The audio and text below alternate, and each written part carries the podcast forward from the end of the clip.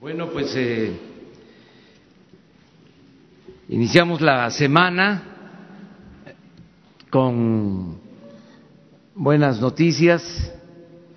Eh, felicitamos a Alfonso Cuarón por eh, los Óscares,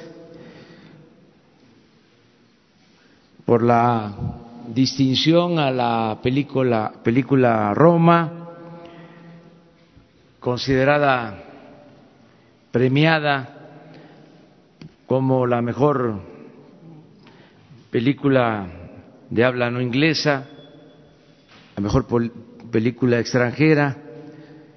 Lo felicitamos también por su Oscar como mejor director, también por el Oscar en fotografía. Nos da mucho gusto que un mexicano, un equipo, un grupo de actores profesionales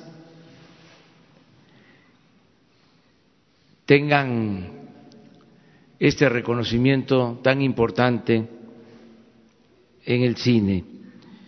De modo que felicidades a todos los que hicieron la película Roma. También eh, les informo que está fuera de peligro Raúl Misael Flores Flores, soldado que fue envuelto en la bandera en Chihuahua esto el día sábado. Tenemos ya el diagnóstico de su estado de salud y eh, tiene lesiones, según el diagnóstico, que no ponen en peligro la vida y tardan en sanar más de 15 días, pero está estable. Esto es una buena noticia. También es una buena noticia el que se celebró el fin de semana la consulta para la termoeléctrica y se van a dar a conocer ahora los resultados.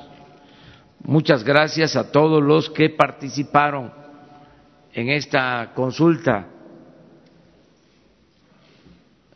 55 mil 715 ciudadanos participaron. Y este fue el resultado. Por el sí, 59.5, por el no, 40.1.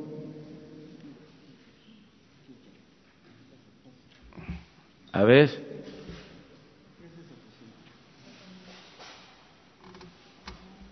Por el sí.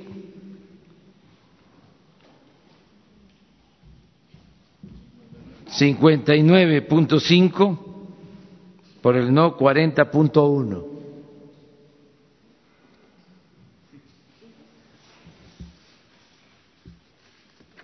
se pudo llevar a cabo esta consulta es un buen ejercicio democrático en un ambiente eh, de mucha polarización, porque como ya eh, hemos visto, se impuso esta obra desde el gobierno anterior sin consulta, se afectaron comunidades, incluso hubo represión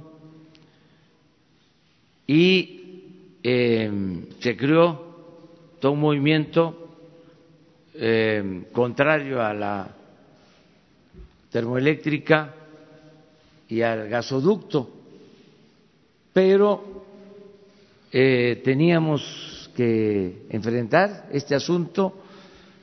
Se trata de una planta terminada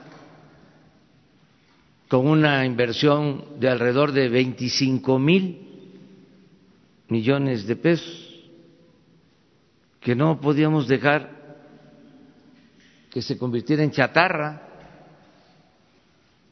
porque no es como se pensaba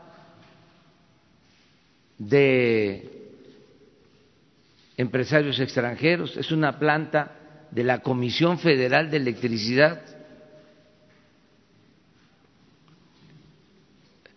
Al operar esta planta permitirá alumbrar, dar energía eléctrica a todo el estado de Morelos. Si no se echa a andar esta planta, tendríamos que comprar la energía eléctrica a precios elevadísimos, pagando subsidios, y dirán, bueno, pues no lo haga así, pero se tiene que respetar el contrato o los contratos que se firmaron que obligan a comprar la energía eléctrica. Entonces es una situación bastante eh, compleja y esta es una parte de todo el enredo que hay en gasoductos, en plantas que dejaron tiradas, operaciones francamente fraudulentas.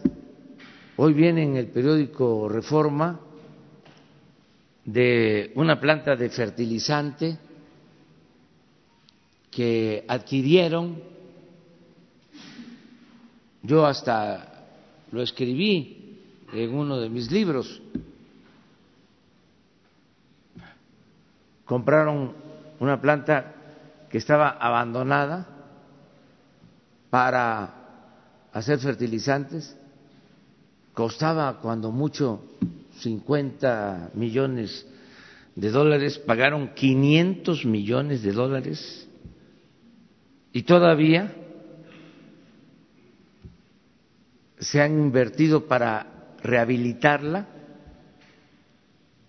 cerca de otros 500 millones de dólares y no produce, incluso ya se tiene la denuncia, hoy que aparece esta nota en el periódico Reforma, pues este pedí información y se va a presentar una denuncia para que se investigue y se castigue a los que resulten responsables. Entonces, esta es la situación eh, en que recibimos el país. Entonces, se pudo llevar a cabo esta consulta, hubo provocación, se quiso impedir la consulta, yo hago un llamado a todos para que cuando tengamos diferencias se resuelvan con el método democrático. Eso es lo mejor. Por eso estoy satisfecho, porque esto es mandar obedeciendo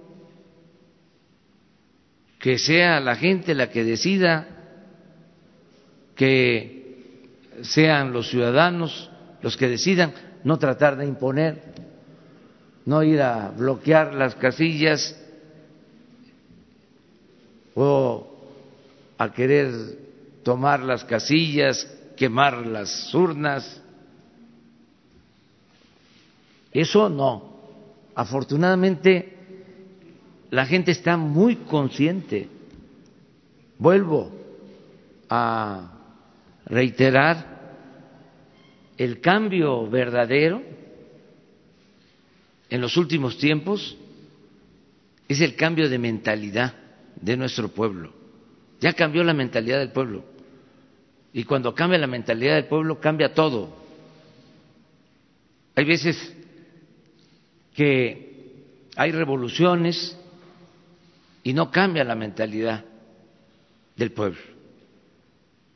Aquí la importancia de lo que hemos logrado es de que tenemos millones de mexicanos conscientes, mujeres, hombres, libres. Por más que se quiera este, manipular, no lo logran. Ese es el eh, avance más importante en los últimos tiempos en nuestro país, el que tengamos un pueblo muy consciente, muy politizado. Eh, le voy a pedir pues eh, a quienes se encargaron de coordinar esta consulta, este ejercicio ciudadano, que les expliquen más sobre qué sucedió el sábado y el domingo. Diana Álvarez, subsecretaria de Gobernación, y Eri Flores, que es el coordinador del gobierno em, federal en Morelos. Gracias, señor presidente. Muy buenos días a todos. Bueno, ya les comentó el señor presidente cuáles fueron los resultados de este ejercicio participativo. A mí me gustaría resaltar que eh, algo fundamental fue la gran participación ciudadana, el interés que se mostró tanto el sábado como el domingo. Desde luego que el domingo fue una jornada en donde pues casi casi se duplicó esta participación y eh, también la observación permanente de este ejercicio. ¿De quién? Pues justamente de parte de los ciudadanos interesados en cualquiera de los resultados. Muy importante. Eh, toda la asistencia también de los medios de comunicación que estuvieron cubriendo los diferentes lugares. Desde luego, eh, todo eh, la Comisión Nacional de Derechos Humanos, su presencia permanente, y también la Comisión de Derechos Humanos del Estado de Morelos también eh, hicieron una gran diferencia para darle certeza a este proceso de participación. Y me gustaría resaltar también que todo el tiempo prevaleció el respeto a la libertad de expresión en todos los lugares, eh, incluso en los lugares de la propia votación, así fueran eh, en un solo sentido, de activistas. Fue realmente un ejercicio donde los ciudadanos demostraron que quieren el cambio, que quieren participar en la decisión eh, del propio Poder Ejecutivo y que juntos quieren construir esta democracia. Hubo algunos incidentes, estos incidentes ustedes los fueron conociendo el, fin de semana y afortunadamente pues estuvieron muy localizados y tuvimos el apoyo también eh, desde luego del gobierno del estado de Morelos y de Tlaxcala y de Puebla para eh, proteger los intereses ciudadanos y eh, que no hubiera ninguna perturbación grave, que tuviera alguna repercusión importante. Estamos muy contentos con, este resultado, eh, sobre todo porque fue muy transparente todo el proceso durante la votación, pero también durante el conteo. Todo el mundo pudo ver y contar votos y tener copias de las actas. Así es que, pues, esto realmente fortalece este proceso que iremos construyendo. Me gustaría que el delegado del Estado de Morelos nos pudiera hablar un poquito de los incidentes y alguna otra situación dentro del Estado.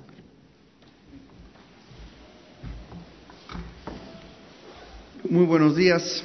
Eh, resaltar que en las pasadas consultas en la del aeropuerto habían participado aproximadamente 25 mil ciudadanos, en la de programas sociales 20 mil y ahora estamos arriba de los 43 mil personas de participación.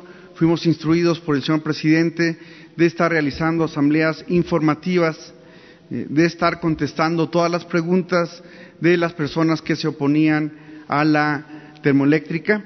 Eh, se desarrolló dos días donde se les permitió en dónde estaban las mesas, estar haciendo campaña, estar diciendo por qué ellos consideraban que no.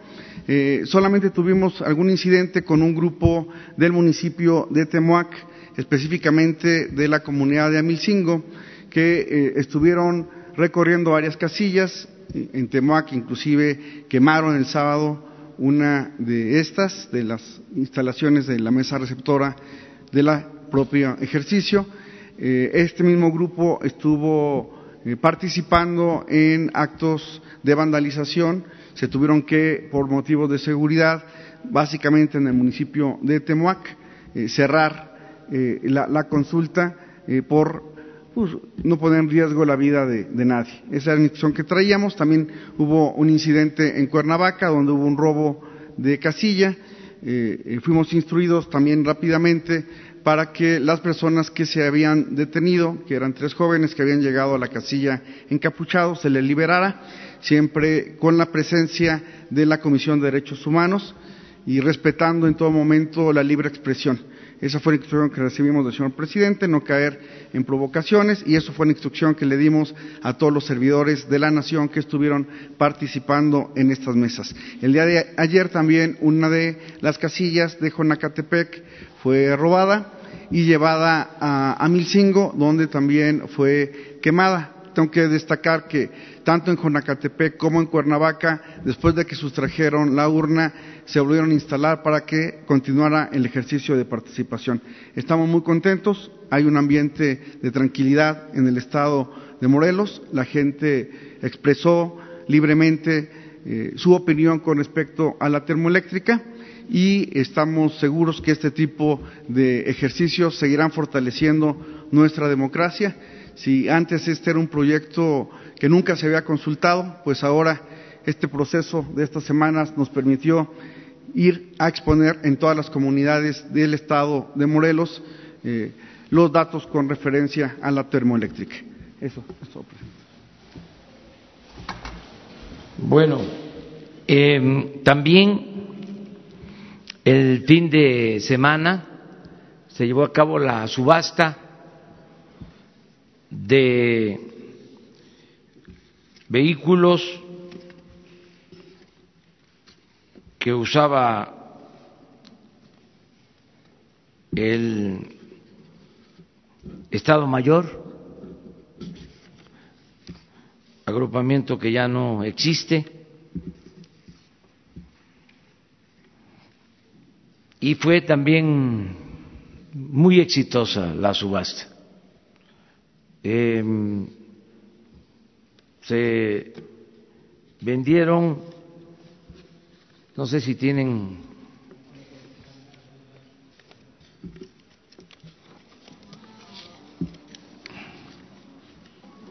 ¿Quiere dos millones? ¿Me dan tres millones? Tres, cuatro millones. Cuatro. Quiero. Denme 195. Los Esos son los resultados. Se vendieron el 90% de los vehículos que se subastaron. Solo quedaron 22.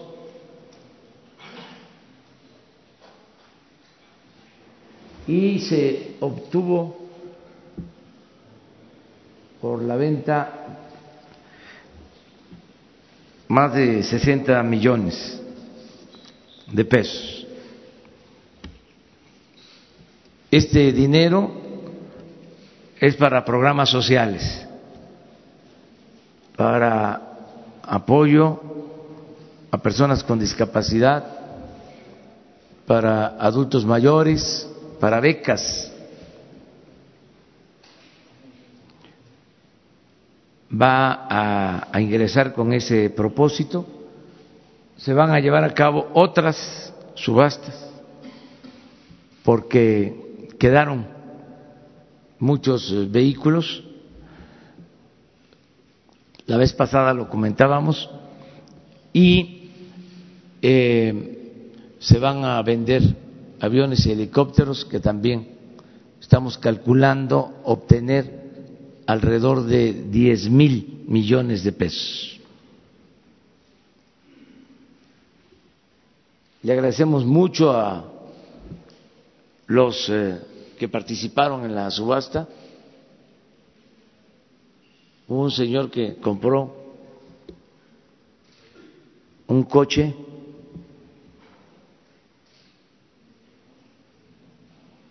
de lujo y además ofreció que si lo necesito me lo va a prestar. Me rayé.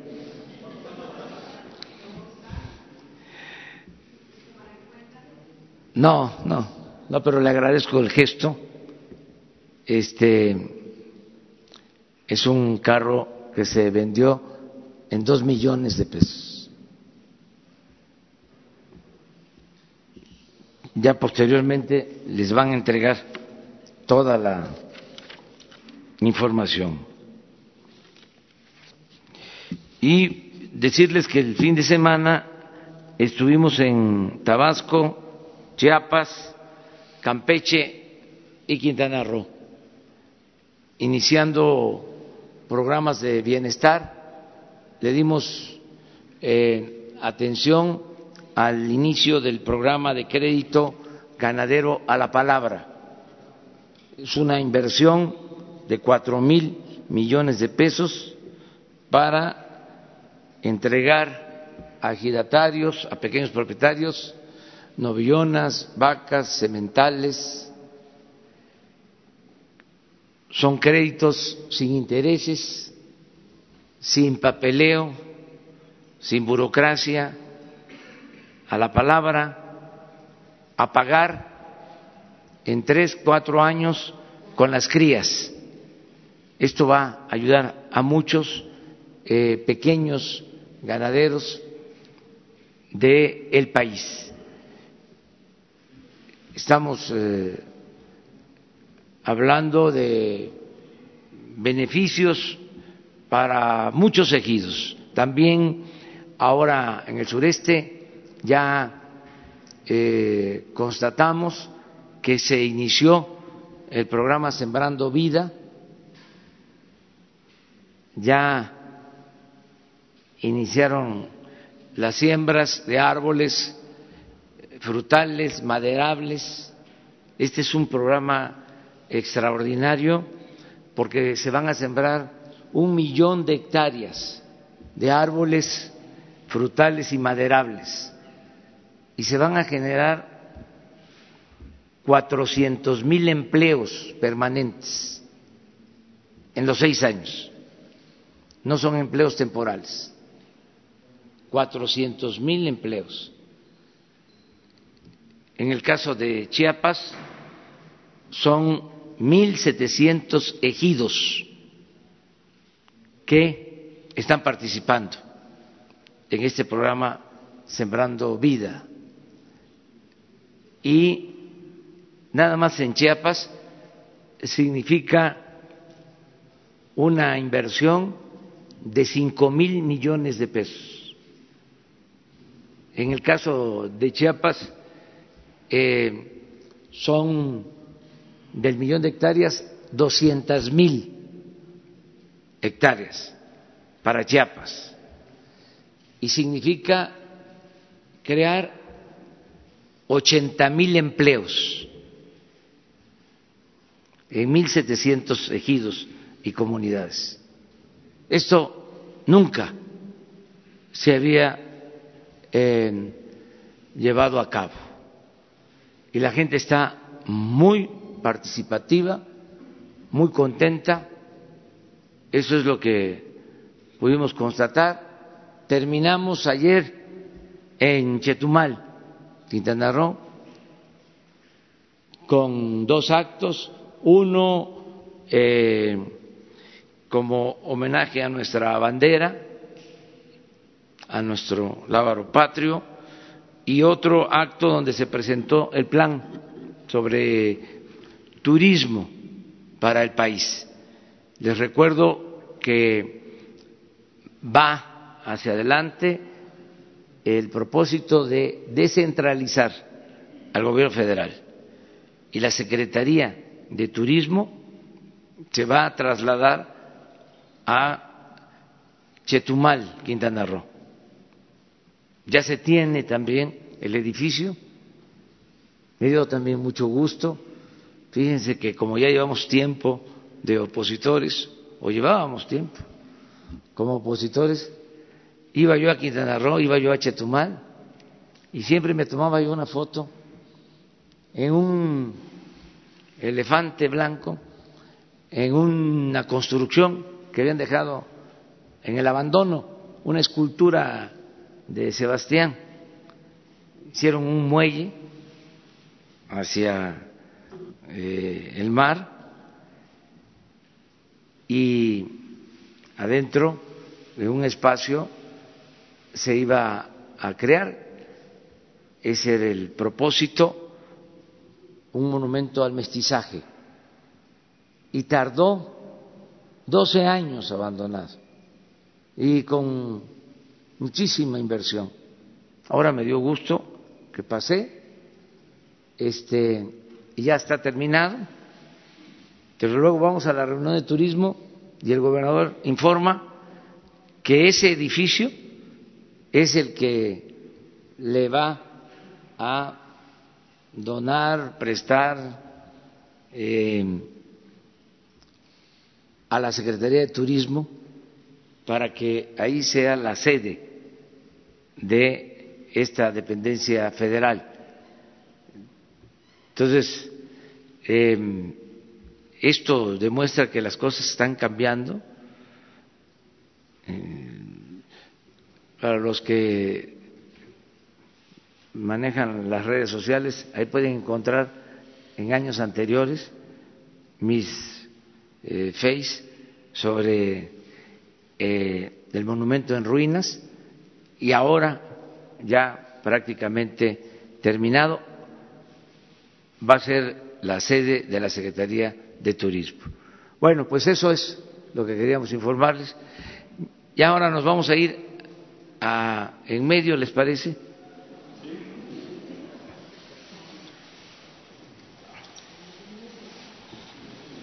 ¿Sí, ustedes?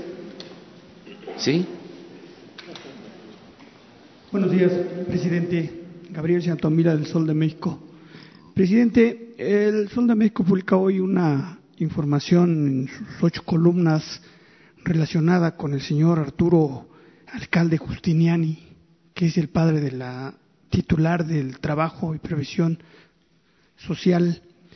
Eh, preguntarle si no se visualiza algún conflicto de interés en esta dependencia, considerando en que don Arturo pues es abogado laboral, es consultor de diferentes sindicatos, de diferentes eh, sindicatos universitarios de, aviación y bueno, también se le ha acusado de que las huelgas en, Matamoros, Tamaulipas, pues también ahí tuvo que ver con asesoramientos, ¿no?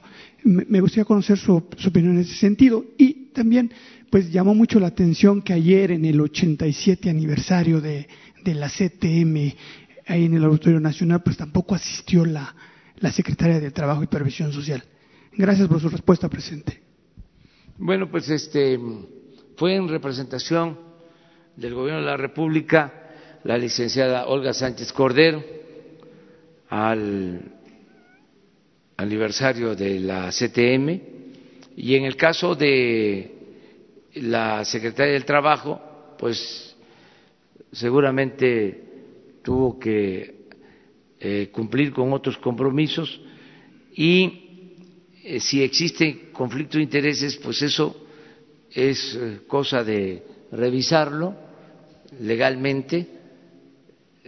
nosotros vamos a tomar en cuenta lo que tú estás planteando ahora y vamos a, a dar una respuesta si existe conflicto de intereses.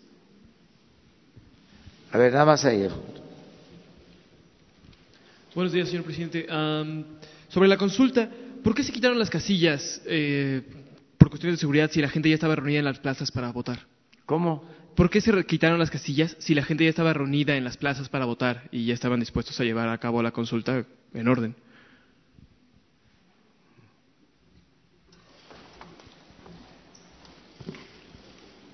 No, no es que estuviera la gente ahí, más bien después de que se vandalizan, pues se tienen que cerrar por motivos de seguridad. Eh, es evidente que después de un acto de violencia, pues no se podía caer en una provocación y esto básicamente, insisto, sucedió en las tres mesas de Temoac. Eh, si se hubiera reinstalado ahí la casilla como sí pasó en Jantetelco o en Cuernavaca, lo hubieran vuelto a quemar y no valía la pena seguir generando un clima de violencia porque no era la instrucción que nosotros traíamos. Ahí viendo, la compañera y luego tú. Gracias, buenos días, presidente. Estefano Ochoa de ADN 40. Usted apoyó la entrada de ayuda humanitaria a Venezuela, sin embargo, este fin de semana se registran varios incidentes en este tenor del traslado de los camiones, incluso se quemaron algunos camiones enteros con ayuda humanitaria. ¿Usted considera que esto abona a llegar a la pacificación en este país ante este conflicto político? Gracias. Mire, em, nosotros tenemos muy claro que tiene que buscarse una salida pacífica, negociada, en el caso de Venezuela. Nosotros nos estamos ciñendo a lo que establece la Constitución. Lo he repetido muchas veces. No intervención y autodeterminación de los pueblos. Eh, es un tema que eh, polariza, eh, hay posturas de un lado y de otro. Nosotros nos ajustamos a que se respete la voluntad de los pueblos y que se busque solucionar los problemas de manera pacífica. Solución pacífica, dice nuestra Constitución, de las controversias. No queremos violencia eh, en ninguna parte nosotros somos partidarios de la no violencia, pero no puedo opinar más porque eh, está muy polarizado. Em, yo lo que considero es que lo mejor es el diálogo, lo mejor es alejar la tentación del uso de la fuerza que se busque eh, una solución diplomática. Hay muy buenos diplomáticos en el mundo. Hay que eh, establecer puentes, construir puentes de entendimiento, no querer imponer las cosas. Nada por la fuerza, todo por la razón y el derecho. Buenos días a todos. Alberto Morales del periódico Universal. Presidente, eh, para preguntarle, hoy se da a conocer que la banca de desarrollo prácticamente está detenida, Nafin, Bancomex, todos estos bancos han salido eh, funcionarios eh, que están deteniendo la operación de, la entrega de créditos por temas de autoridad preguntarle cuál es su opinión. Y una segunda pregunta con referencia a la película Roma, si la verá, pero también si su gobierno va a enviar al Senado la ratificación del convenio 189 que tiene que ver con trabajadores domésticas. ¿Con trabajadores? Trabajadoras domésticas, para derechos de. Sí, desde luego, este, sin duda. Eso es parte de nuestra propuesta. Ya eh, es un acuerdo que se tiene, incluso hablamos de eso con el presidente de la Organización Internacional del Trabajo. Eh, lo otro es. Sí, eh, se está este, em, trabajando, eh, nos estamos preparando para que se apoye el crecimiento económico con la banca de desarrollo. Queremos que funcione bien el gobierno, pero eh, queremos acabar con la corrupción y eh, terminar con los privilegios. Entonces ahí vamos poco a poco. Por ejemplo, eh, se acordó, esto es muy importante, de que ya no se va a entregar dinero a ninguna organización social, ciudadana o de la llamada sociedad civil. El dinero del presupuesto ya no se va a transferir a ninguna organización campesina, em, de construcción de vivienda, de filantropía, de fomento a la cultura, al arte, a la ciencia. No, ya todo va a ser administrado por el gobierno. Para eso es el gobierno. Porque había la mala costumbre de que del presupuesto se transferían fondos a organizaciones eh, sociales y no había transparencia. Y les estoy hablando de miles de millones de pesos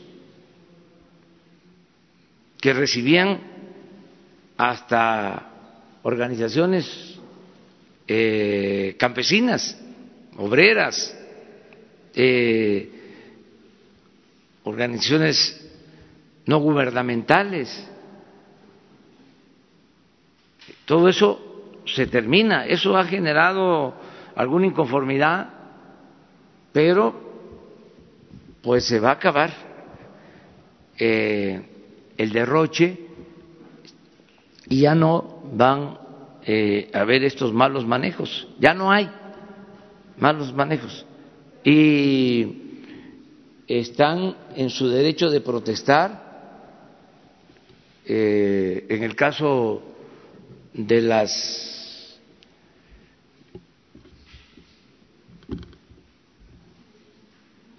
se llaman las organizaciones eh, de la sociedad civil, eh, incluso programas ecológicos, eh, programas de medio ambiente, pues para eso es la Secretaría del Medio Ambiente. Entonces todo eso se está arreglando. Pero tú, ¿había otra cosa? Ah, sí, no, es una extraordinaria película. Este, implica eh, apoyar proyectos de infraestructura, grandes proyectos. Y aquí el problema es que están eh, detenidos porque por temas de autoridad han dejado de eh, estar en el gobierno los funcionarios que manejaban los créditos.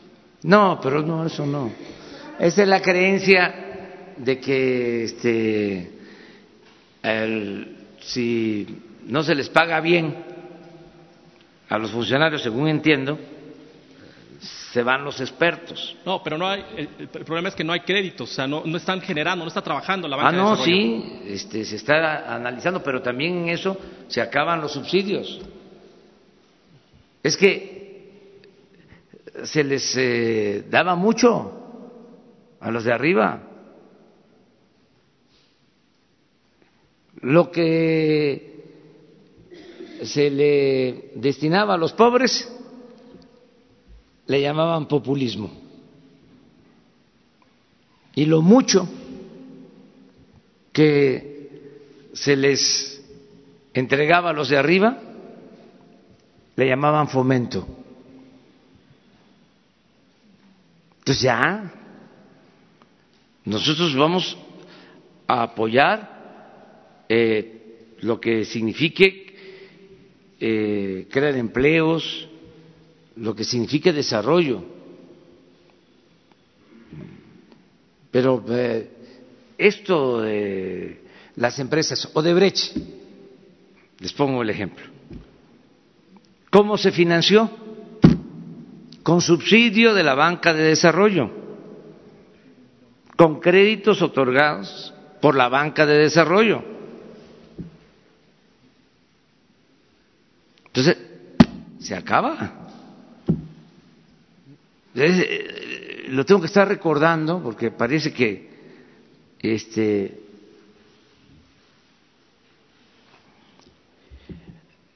tienen amnesia.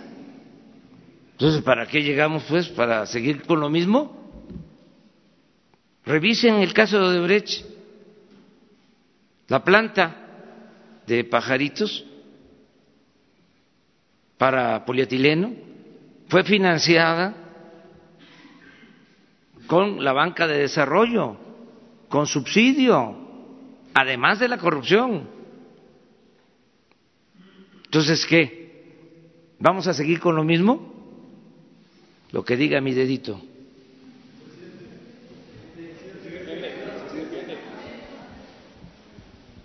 Presidente, yo quiero insistir en la. Hace unas semanas le preguntaron aquí si ya había visto la película Roma.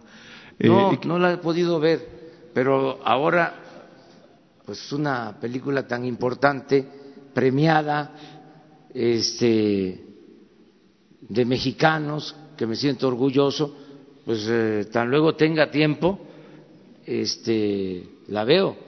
Estoy este, en deuda, pero ya este, me voy a poner al corriente.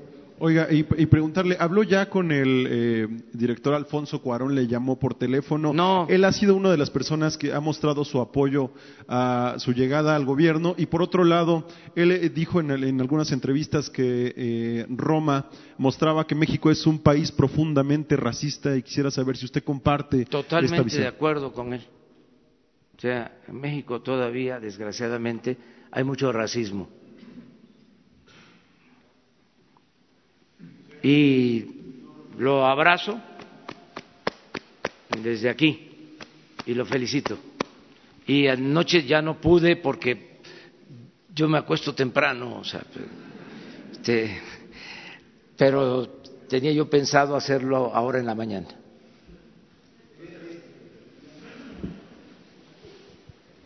Hola, presidente. Carlos Carabaña, de México.com. Eh, verá, tres preguntas. La primera, las asociaciones y vecinos en la zona de Cuautla mantienen un plantón frente a los últimos 140 metros del acueducto de la planta.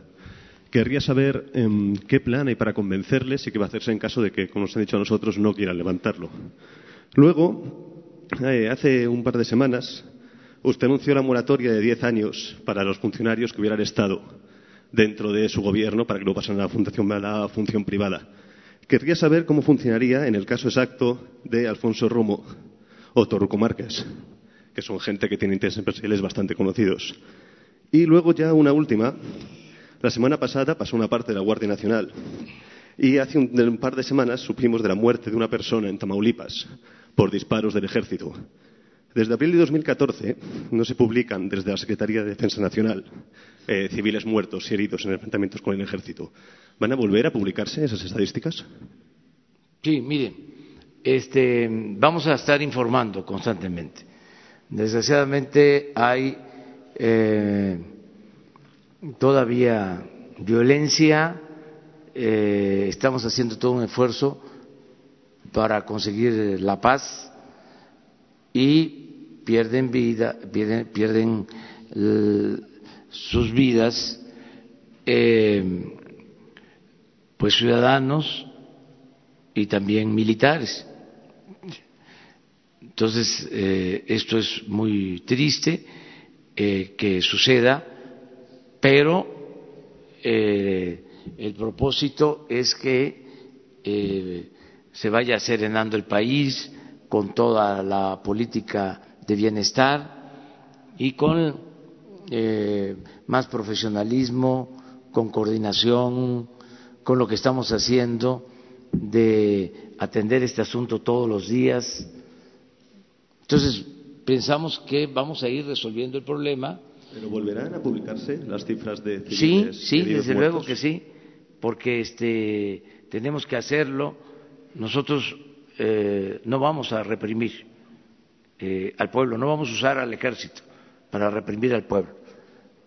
No van a haber masacres como eh, eh, existían, que por cierto no sé si se publicaban, pero bueno, este, nosotros sí tenemos que estar informando constantemente sobre todo.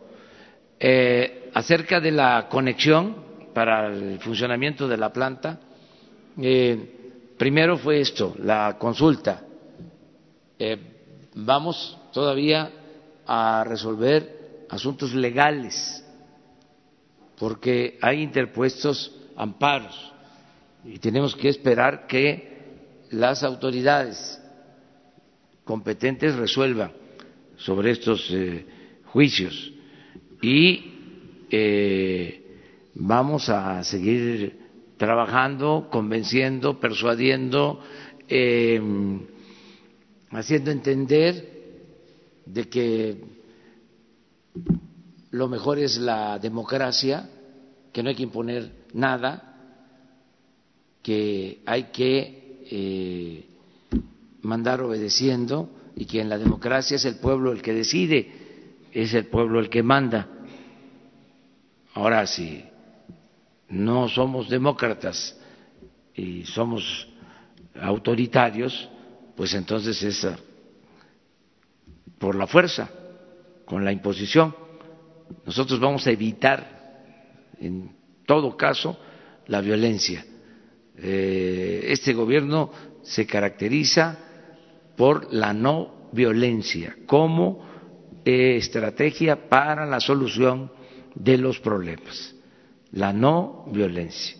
Eh, y otra más, me, era cómo iban a hacer con Torcuato Márquez y Alfonso Romo al ah, respecto de. Mire, existe eh, una iniciativa de ley en la Cámara de Diputados que yo espero que pronto se apruebe es una ley de austeridad republicana y en esa ley se establece que los funcionarios no pueden trabajar eh, después de estar en el gobierno diez años eh, hacia adelante. Hay una veda de diez años. Yo espero que esa ley se apruebe para que así ya se termine todo este periodo vergonzoso de que los servidores públicos pasan a formar parte de las empresas a las que de una u otra forma trataron y en algunos casos ayudaron. Ya hemos hablado de esto, como los secretarios de Hacienda, los secretarios de Energía, los expresidentes, terminando se van de consejeros, de asesores de las empresas particulares a las que eh, beneficiaron o eh, les eh, dieron alguna atención. Hablaba yo del caso de los ferrocarriles que se privatizan y el expresidente Cedillo se va a trabajar a una de las empresas que se beneficia con la privatización. Los que estaban, por ejemplo, en el FOAPROA, los que llevan a cabo el rescate financiero, que en esencia fue convertir deudas privadas de unos cuantos en deuda pública, un defalco hasta ahora de tres billones de pesos. Bueno, los que llevaron a cabo este saneamiento, como le llaman, financiero, pasaron a ser directivos de los bancos. O sea, en el colmo del cinismo. Entonces, eso ya se va a terminar. Pues ya ese es su problema, pero a, a nivel de, de otras empresas o ya no podría trabajar en el caso de que se autorizara. Si, si tiene este conflicto de interés, si hizo alguna eh, negociación con el gobierno. No, no, no, no, este, esto es cambio. Si no, no vamos a terminar, nunca. Y lo ven normal. Hay una especie de enajenación en las cúpulas. ¿Por qué eh, no es posible, si yo estuve en Hacienda, que yo me vaya a trabajar a un banco? O si fui secretario de Energía, ¿por qué no me voy a trabajar a Iberdrola? Ya se me fue, pero ni modo. Este, ese es el problema. eso no se puede dar en otras partes, ni en Estados Unidos, donde hay más vinculación entre el sector privado y el sector público, se dan estas cosas. Entonces, nosotros tenemos que resolver de que haya independencia, autonomía, eh, que se pueda diferenciar claramente lo que es el poder público del poder privado y que el poder público pues este represente a todos. Dos más. Gracias, buenos días.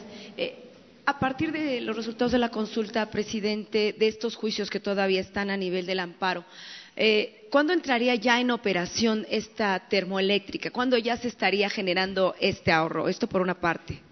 El cálculo en promedio, ustedes, ¿qué, qué Hay que verlo. Nos vamos a reunir para hacer una evaluación, ver qué se tiene como pendiente, porque esto, si ustedes este, recuerdan, eh, va acompañado de programas de desarrollo, de revestir canales para que no haya pérdida de agua, de tratamiento de agua, eh, de apoyo con proyectos productivos a campesinos, con la disminución de la tarifa de energía eléctrica eh, en Morelos y en Tlaxcala y Puebla, por donde pasó el gasoducto y la parte jurídica, o sea, ver los amparos que están vigentes, eh, cuándo se terminan de liberar. Entonces todavía vamos a definir una ruta para eh, tener eh, lo más pronto posible eh, la posibilidad de que la planta opere. ¿Este mismo año o para sí, el próximo? mire, si la planta eh, no opera, se pierden, entre otras cosas, entre otros recursos, otras cantidades, alrededor de cuatro mil millones de pesos al año. Entonces, tenemos que apurarnos. Eh, había en los gobiernos pasados una especie de indolencia, por decir lo mínimo. No les importaba. Imagínense eh, si es dinero de todos los mexicanos, eh, lo que se les paga a los que tienen los contratos de los gasoductos que están detenidos por conflictos. 500 millones de dólares al año a ellos ni les importa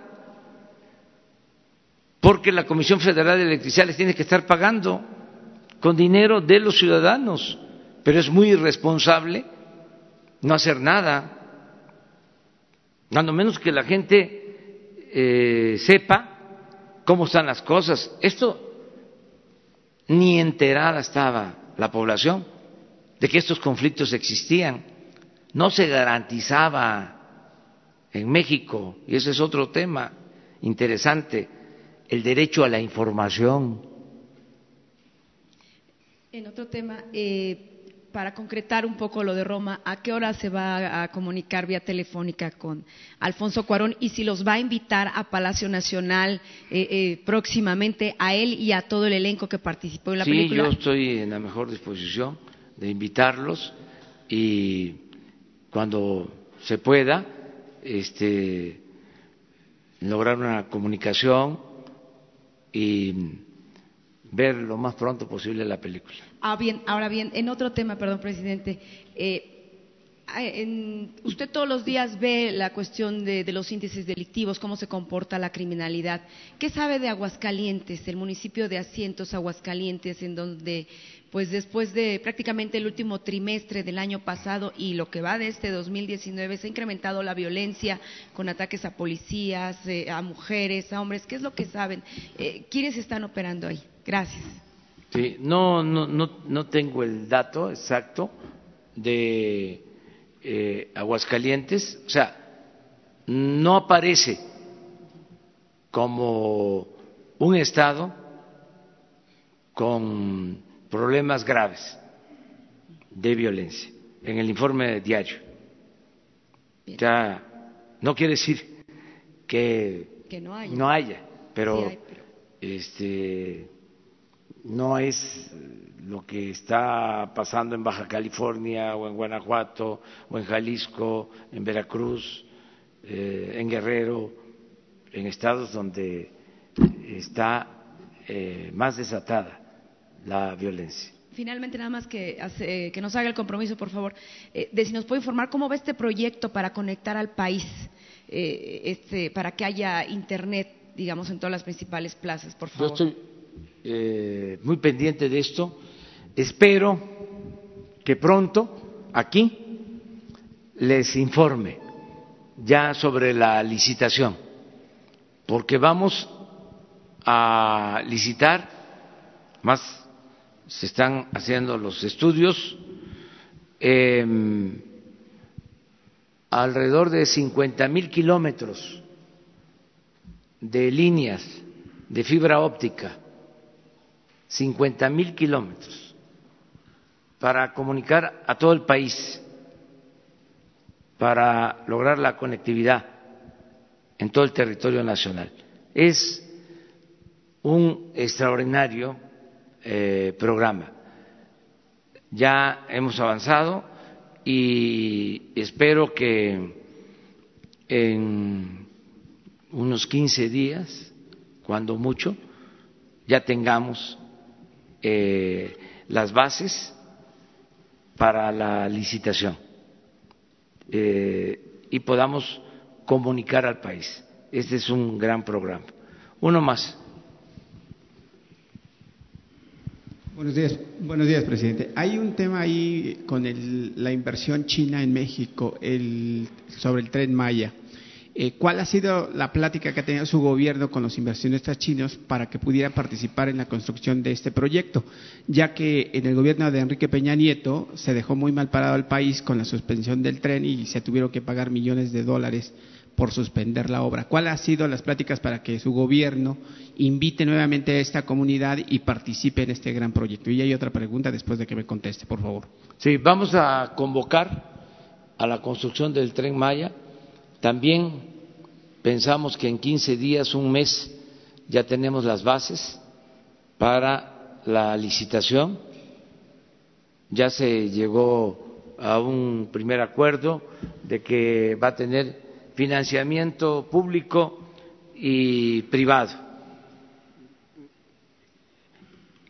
que vamos a construir en cuatro años los 1.500 kilómetros que ya tenemos eh, sin problema eh, liberados alrededor de 800 kilómetros de derecho de vía. Entonces ya estamos trabajando en eso y eh, van a hacer licitaciones públicas para empresas nacionales y extranjeras. Pero ¿cómo ha sido eh, retomar y convencer a los chinos? Porque eh, rechazar una inversión de esa naturaleza deja mal parado al país. Hoy, ¿cómo ha sido la- Eh, el, el diálogo? Con este, mucho respeto para todos los gobiernos, afortunadamente tenemos ofertas de inversión de gobiernos extranjeros para todas las obras de infraestructura que se van a realizar. O sea, no nos va a faltar eh, dinero, porque hay mucho interés en invertir en México. Yo les comentaba la vez pasada que inicialmente el gobierno de Estados Unidos había aprobado una inversión para México de dos mil millones de dólares y de dos mil cuatrocientos millones de dólares y aumentaron dos mil más.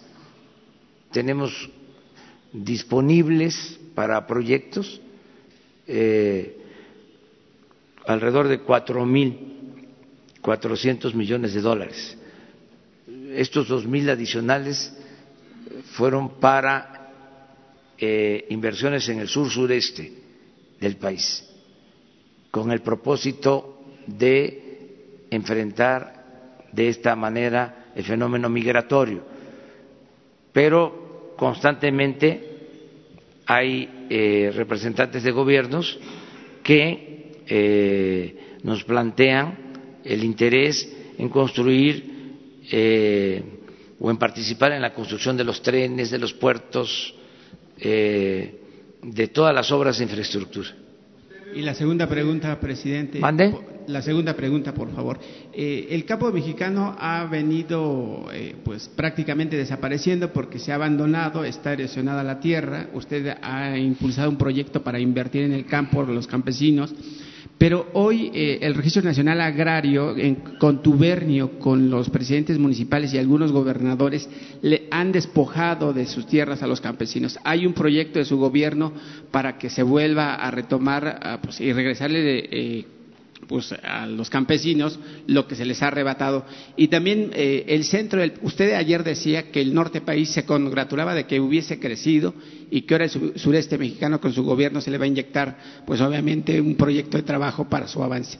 Pero ¿qué pasará con el centro del país, con Puebla, Tlaxcala, Hidalgo, que también están abandonados y muchos campesinos a veces sí comen, a veces una vez al día, presidente? Sí, no, es todo el país, pero procurando que sea desarrollo parejo, horizontal, porque en lo general creció en los últimos tiempos el norte, el Bajío, también el centro, y donde hubo decrecimiento de la economía fue en el sur sureste, los estados más pobres, Guerrero, Oaxaca, Chiapas, Tabasco, Campeche,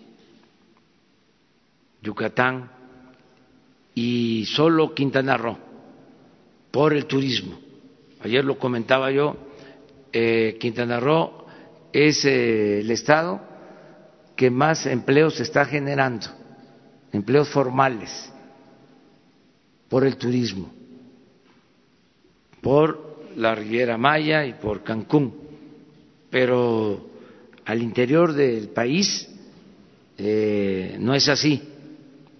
Tenemos eh, decrecimiento económico. Entonces, lo que se va a buscar, lo que se está procurando es que sea un desarrollo eh, parejo y desde luego que aquí, en el centro, vamos a apoyar mucho, en Puebla, mucho, en Tlaxcala, le diría que en Tlaxcala todos los campesinos van a recibir apoyo económico para sembrar.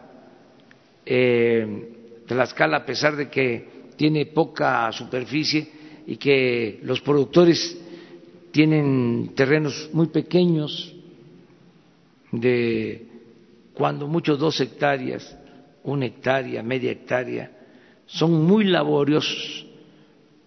Yo les podría decir que los campesinos de Tlaxcala y de Puebla eh, son de los más trabajadores del país. Eh, también, desde luego, los oaxaqueños. Eh, cuando uno va a Tlaxcala, cuando uno va a Puebla, si va muy temprano, ahí están ya trabajando la tierra, hombres, mujeres, niños, hasta las cinco o seis de la tarde, trabajando la tierra. Entonces, eh, vamos a apoyarlos porque se les va a pagar bien por su producto. Ya se fijaron precios de garantía para el maíz. Ahora la tonelada de maíz se les va a comprar a cinco mil seiscientos pesos. Se les pagaban cuando mucho tres mil. Ahora cinco mil seiscientos. El frijol, ya el precio de garantía, 14.500. Eh, decidimos apoyar con el precio porque si el campesino, si el productor ve que el precio es bueno, siembra. Y él ve cómo consigue la semilla y cómo consigue el fertilizante y cómo eh, ara la tierra porque sabe que hay precio. Entonces podríamos eh, llevar a cabo muchas acciones, pero comenzamos con precio. Y vamos primero con pequeños productores, de eh, 20 hectáreas hacia abajo, y se les va a dar más apoyo a los que menos superficie tienen. Pero después vamos también con el mediano productor y con el eh, que produce más, porque lo que queremos es lograr la autosuficiencia alimentaria, que ya no compremos el maíz, que no compremos el frijol en el extranjero, que no compremos el arroz, que no compremos la leche, que eh, podamos producir en México lo que consumimos. Muchas gracias. Mañana.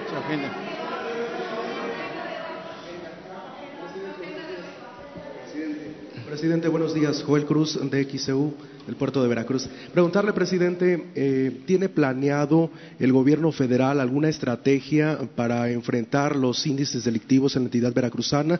Hace unos días se registraron linchamientos en el municipio de Soledad Atzopa, en la sierra de Songolica, se suma a otros casos de secuestros y homicidios. ¿Qué piensa hacer el gobierno federal al respecto? Estamos trabajando con ese propósito. Miren, hoy hablamos de eh, la importancia que tiene el que se haya aprobado lo de la Guardia Nacional, porque esto nos va a permitir eh, tener presencia en todas las regiones del país. La Guardia Nacional va a estar en la Sierra de Songolica, va a estar en Tlapa, Guerrero, en la montaña, va a estar en Chilapa, desde luego en Acapulco, va a estar en Tijuana, va a estar en todo el país. Es que eh, no se atendió el problema de la inseguridad, no había elementos. Eh, se usaba al ejército, se usaba a la marina, pero no para garantizar la seguridad, sino para operativos especiales en contra del crimen. Entonces, el enfoque nuestro, bueno, primero es lo preventivo, atender las causas, que haya trabajo, que haya bienestar, que se atienda a los jóvenes. Pero ya en el terreno de la acción es el que tengamos presencia para que la población esté protegida. que no haya homicidios, que no haya robos, que no haya secuestros. Ese es el enfoque. Y eso solamente se puede eh, lograr si tenemos elementos en todas las regiones del país. Pero hay lugares en donde no existe presencia de ninguna corporación. Bueno, si acaso la policía municipal con eh, muchas deficiencias y con muchos problemas de todo tipo. Entonces, la Guardia Nacional nos va a ayudar mucho. ¿Es la solución, presidente? Sí, la solución es que no haya pobreza. La solución es que haya trabajo, haya bienestar y se atienda a los jóvenes. La paz es fruto de la justicia. Esa es la solución. En otro tema, preguntarle, ¿el gobierno federal tiene proyectado, presupuestada alguna obra de infraestructura en la entidad veracruzana? Sí, eh, muchas. Por ejemplo, eh, se van a construir y reconstruir todos los caminos del norte de Veracruz. Son de los caminos más abandonados de México de, pero de años. O sea, los caminos de Tempual, de Pánuco, eh, llenos de baches, todo el norte de Veracruz. Ahora hay una partida especial para arreglar esos caminos. Eh, en el sur de Veracruz, pues se va a mejorar el puerto de Coatzacoalcos, eh, es parte del desarrollo del istmo de Tehuantepec, se va a rehabilitar la refinería de Minatitlán, en el caso de Veracruz como en Chiapas, cerca de 200 mil hectáreas de árboles frutales, maderables, eh, se va a apoyar mucho la producción eh, el cultivo del café. Hay eh, muchas obras para Veracruz. Se va a apoyar a los cañeros. Bueno, ya, sí. Muchas gracias.